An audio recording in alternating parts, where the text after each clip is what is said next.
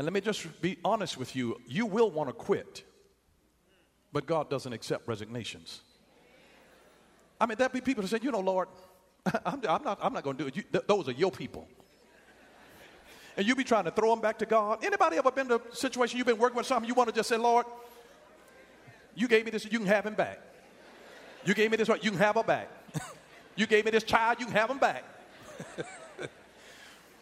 But God does not accept resignations. He does not accept resignation. But let me, let me help you to be, understand this.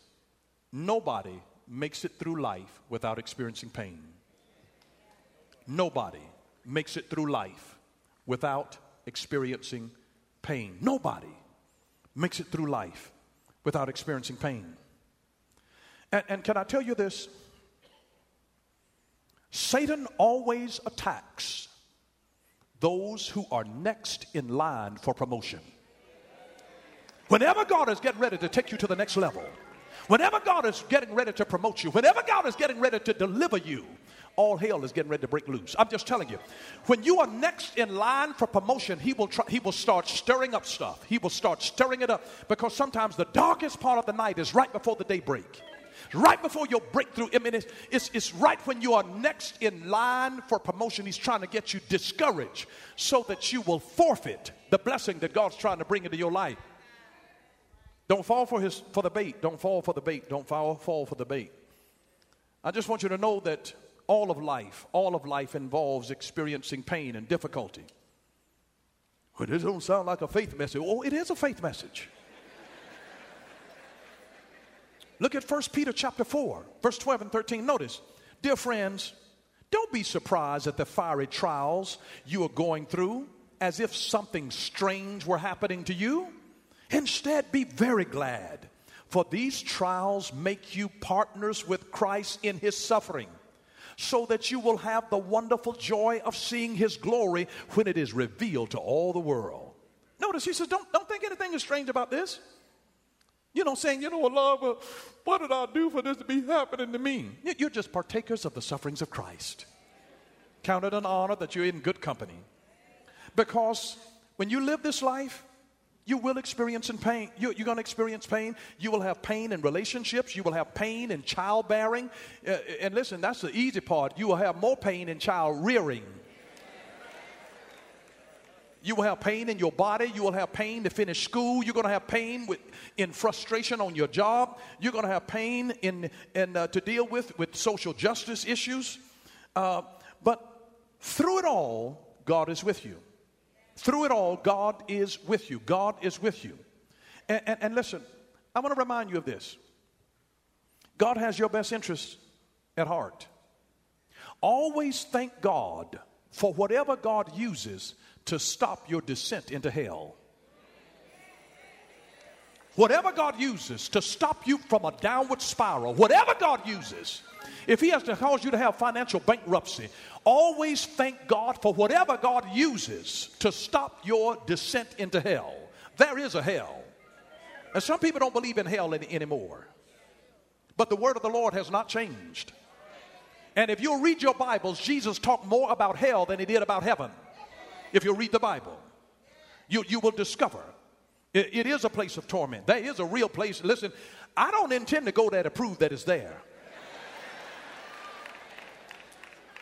And I, I'm, listen, listen, read my lips. I'm not going to hell for anybody. For anybody. I, there's nothing I want to see there. You have enough of that here on the earth. You think I'm going to die and deal with some more of that?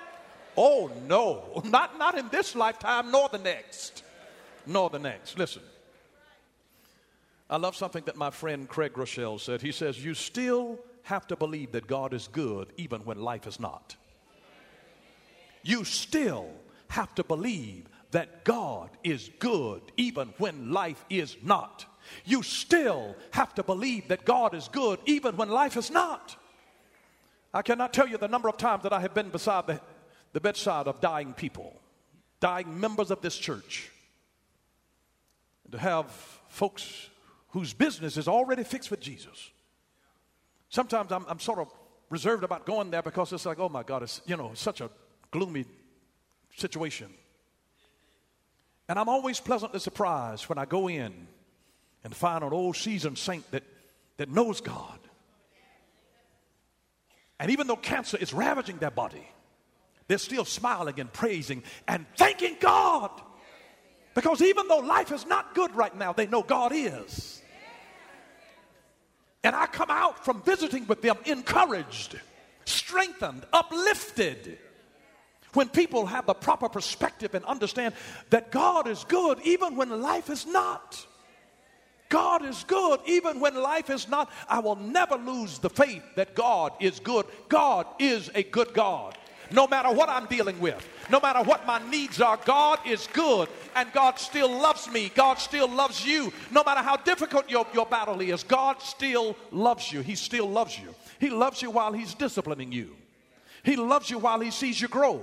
He loves you while he sees you mature. He loves you. He loves you. He loves you. And I just want to remind you of this, that if what you are going through could have killed you, it would have. But God is protecting you. God is protecting you.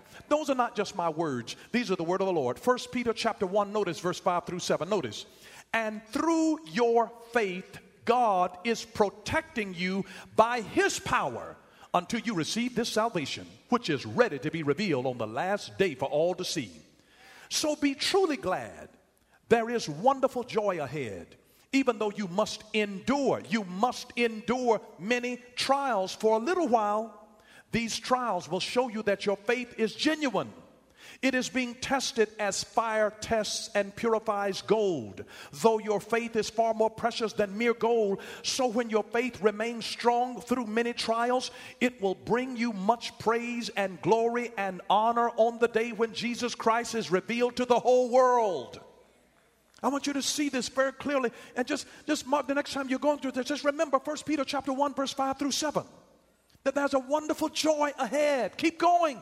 Keep going. Winston Churchill said, if you're going through hell, keep going. Keep going. Keep going.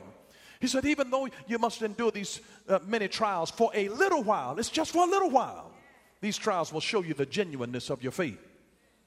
Christianity is a religion of going through, not around. It is a religion of going through, not around.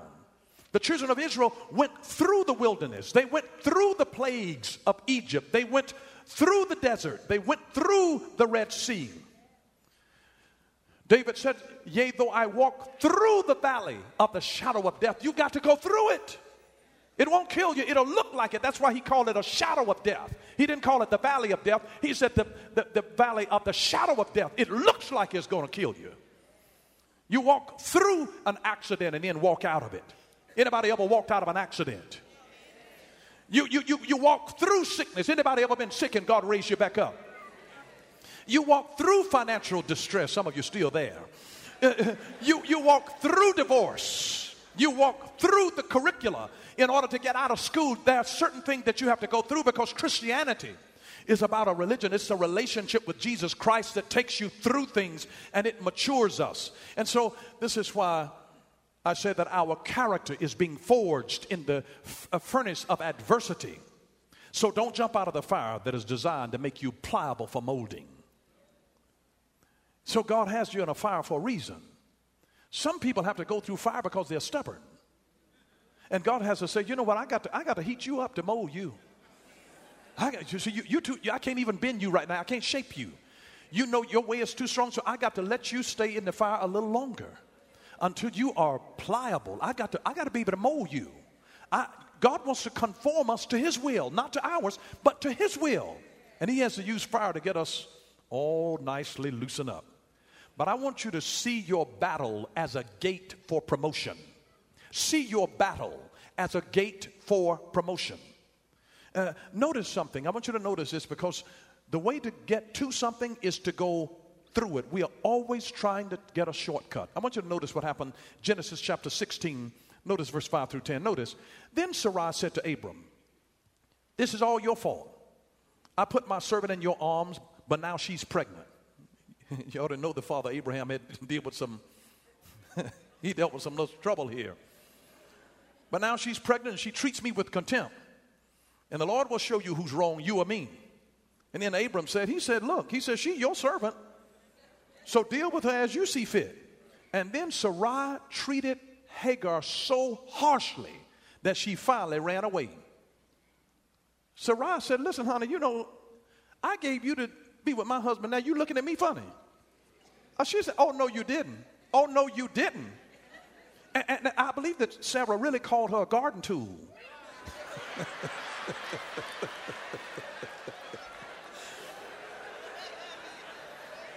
Y'all better be glad I didn't write the Bible. I bet y'all know what I'm talking about. But then notice, Abraham said, listen, he said, you know, Abraham started, he started telling, Sarah started saying, Abraham, this is all your fault. Abraham said, listen, honey, he said, this, that's your servant. You do what you want. You don't have to deal with that. And Sarah started dealing harshly with Hagar. And then notice what happened. She, she did. She, she was so harsh with her that she ran away. Notice verse seven. The angel of the Lord found Hagar beside a spring of water in the wilderness along the road to Shur. And the angel said to her, Hagar, Sarai's servant, where have you come from and where are you going? I'm running away from my mistress, Sarah, she replied.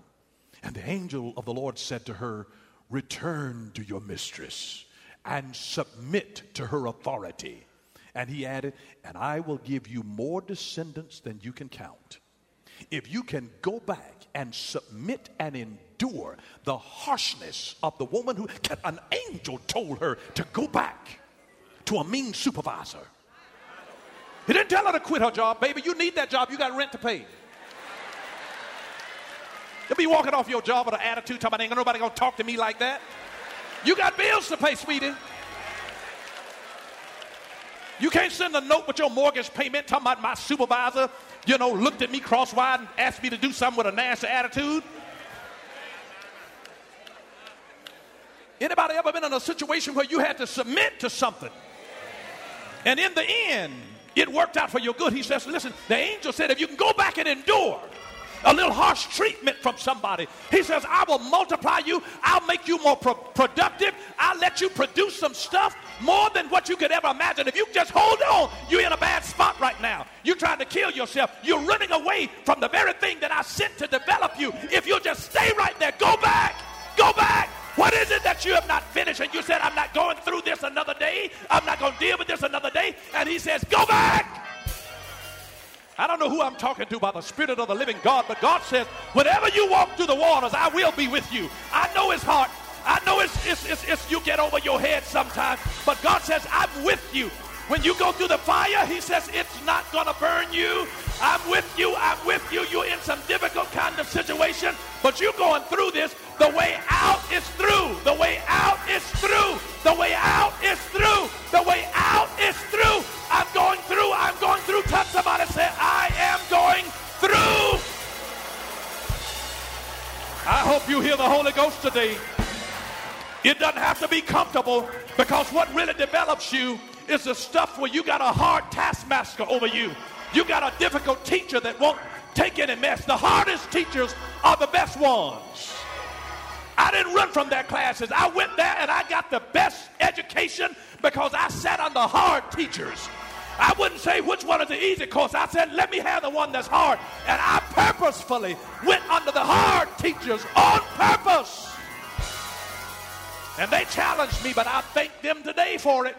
I had a hard daddy, but I'm thankful to God for my hard daddy. It kept all six of his sons out of jail.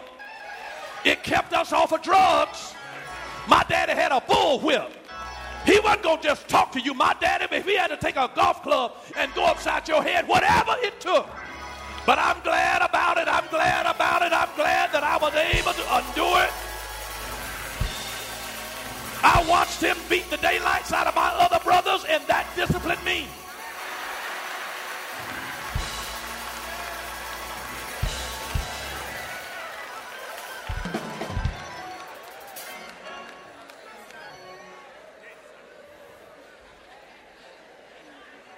Can I give somebody a real word from God right now?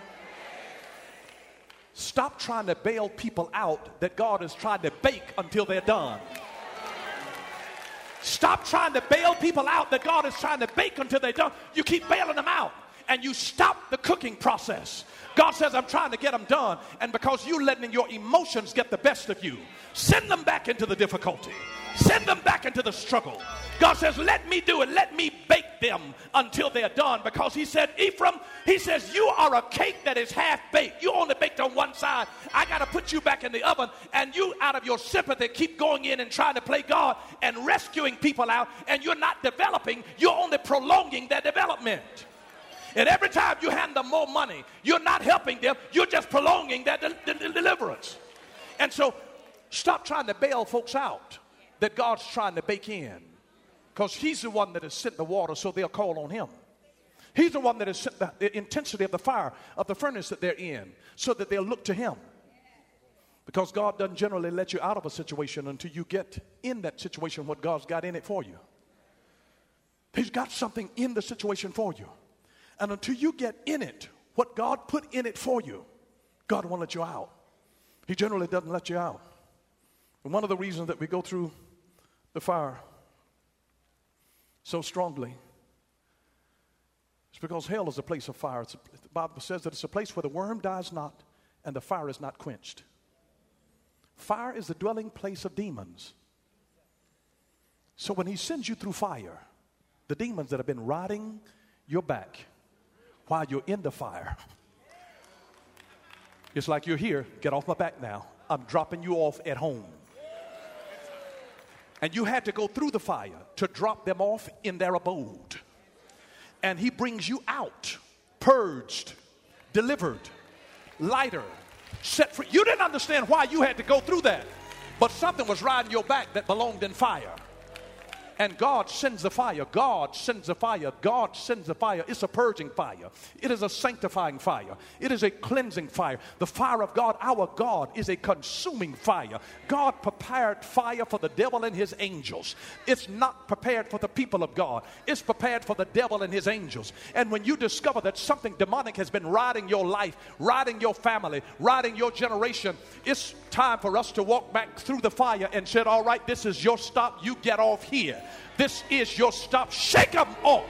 It was, you remember the Apostle Paul, when a viper came and bit on his hand, this was something satanic that came out. He shook him off until it went back down into the fire. It came out of the fire, and he sent him back to the very place that he came. There's some time that he has to let you go through hell so that you send the demons back to the pit of hell that they came from while they're in your life. I'm just telling you that God has a purpose in it, and the best way to be able to get out of a thing is to go through a thing and let God have his way.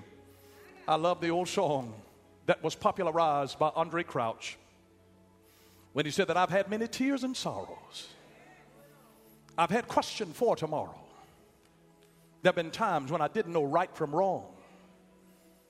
But he said, in every situation, God gave me blessed consolation that my trials only come to make me strong.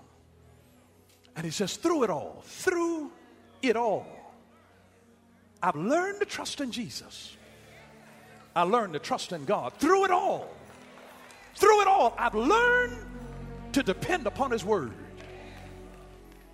And I just came to remind you today that he even said, I thank God for the mountains, and I thank him for the valleys, and I thank him for the storms that he's brought me through.